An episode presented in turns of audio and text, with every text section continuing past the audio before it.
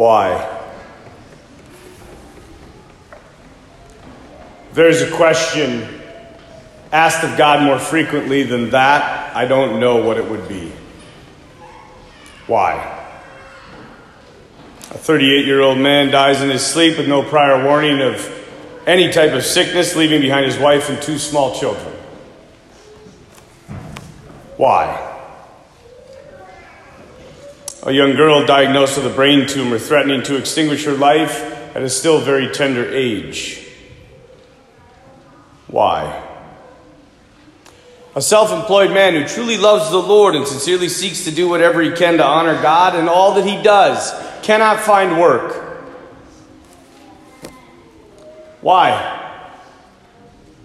A high school student struggling to try struggling to try to find friends. Why? The Minnesota Vikings. Why?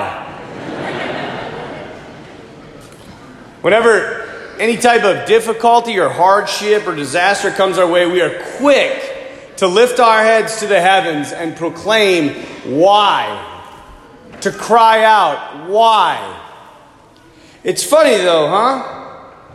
Because the blessings that we experience on a daily basis don't provoke the same question, often, at least in my own life. A near miss car accident. I don't like, why? Why is that?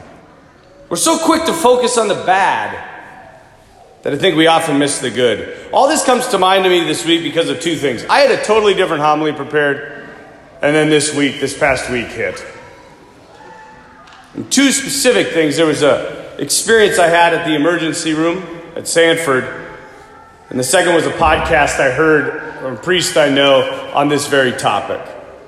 And just so you know, this is how God works in my life. You know, a lot of the times I've talked to a few people and they're like, you always talk about that you hear God all the time and you experience God all the time and He's everywhere in your prayer. And that's not true. I don't, I don't experience God directly in my prayer almost ever. Most of the time, 99% of the time I'm in the chapel, it's quiet. I don't hear anything. I don't experience anything. I'm there out of love. But indirectly, yes, I do experience God all the time. And that could be through a song on the radio. That could be through a podcast. That could be through a situation that I'm in. That could be through whatever. I see Him working all the time. But this past week, I really felt God speaking directly to me for the first time in a long time. This past week was a crazy week here at St. Joseph's. I'm sure most of you could imagine if you read the letter that the three pastors of the Mandan area sent out regarding the changes to our school system and the daycare here at St. Joseph's.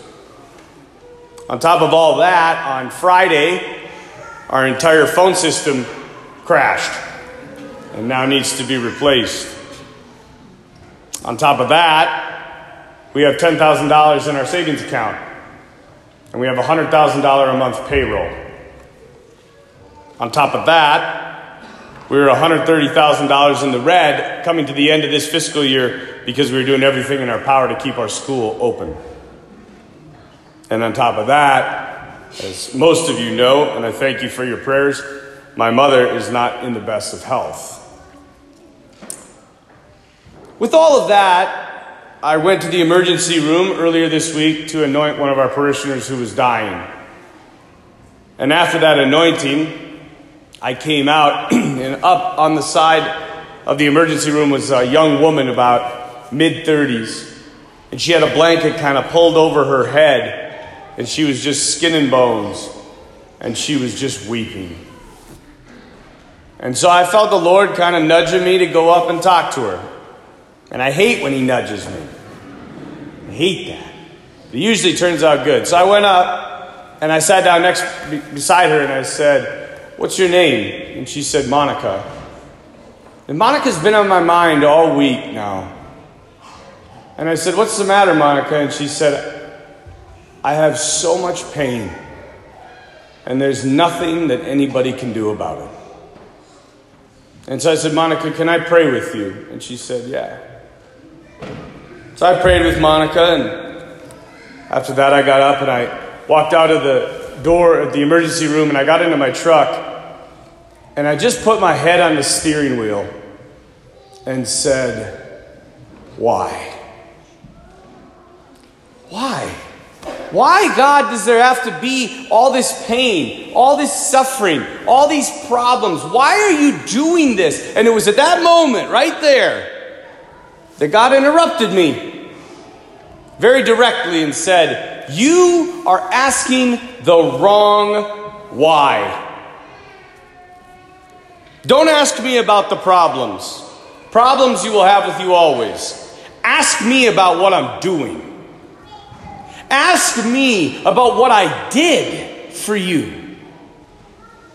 Ask me why I came down from heaven to be born of the Virgin Mary. Ask me why I decided to live in a little dumpy town in the middle of nowhere when I should have been midst, living in the midst of royalty and splendor. Ask me why. I lived in obscurity for 30 years before my public ministry.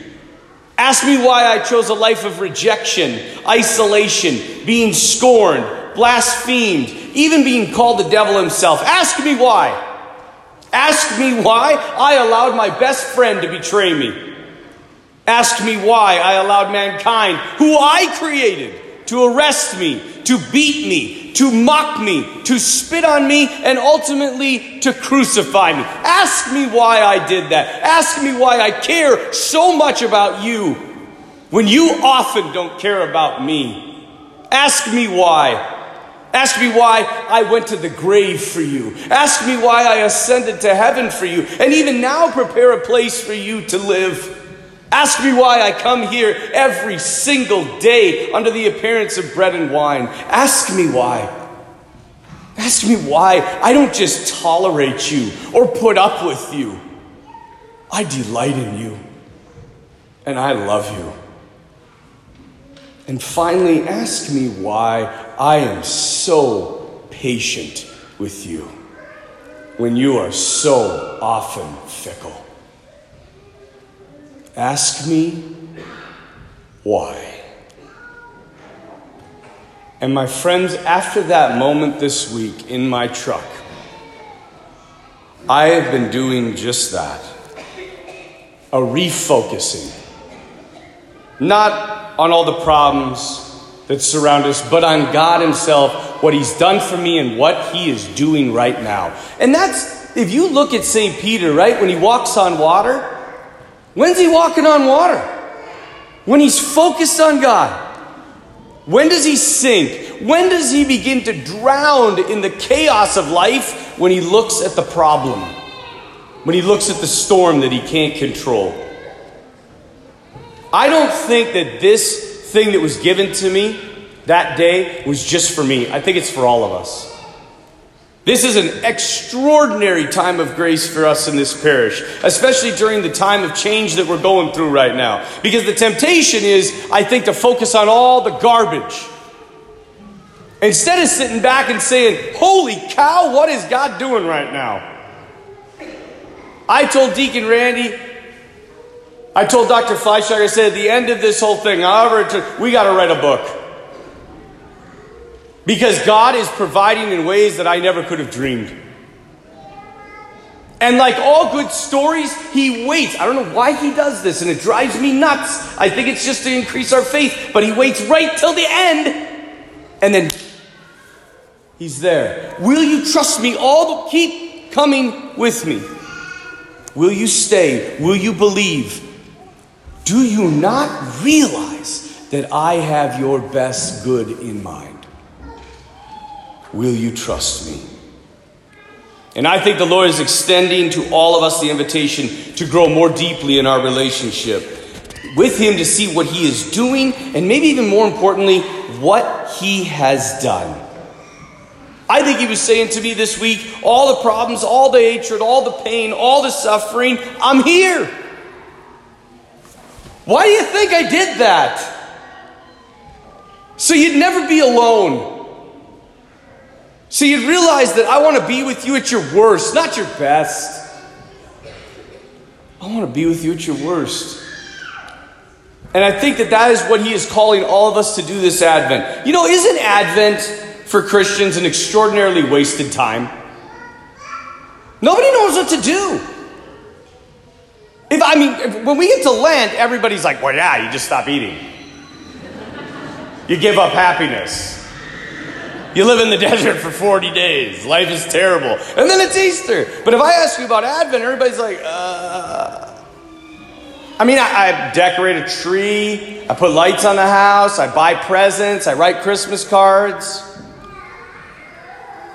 So, conscious of the fact that most people don't know what to do during these days, let me suggest something to you all. Commit 20 minutes a day to prayer.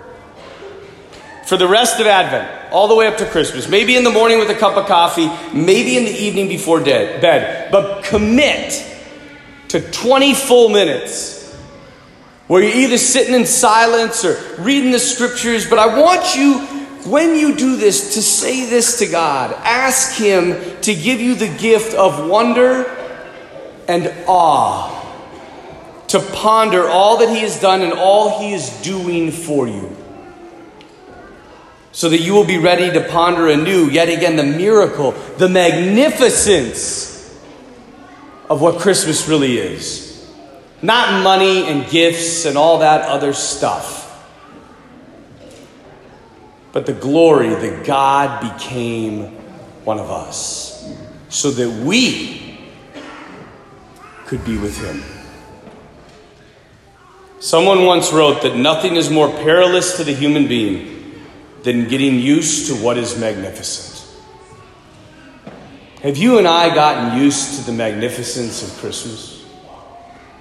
Have we gotten bored with the fact that God, God, became one of us so that we would never be alone ever again?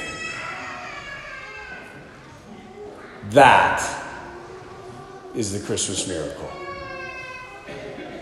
May we give our hearts to the God that loves us and may we see all that He has done and all that He is doing. And may our hearts rejoice.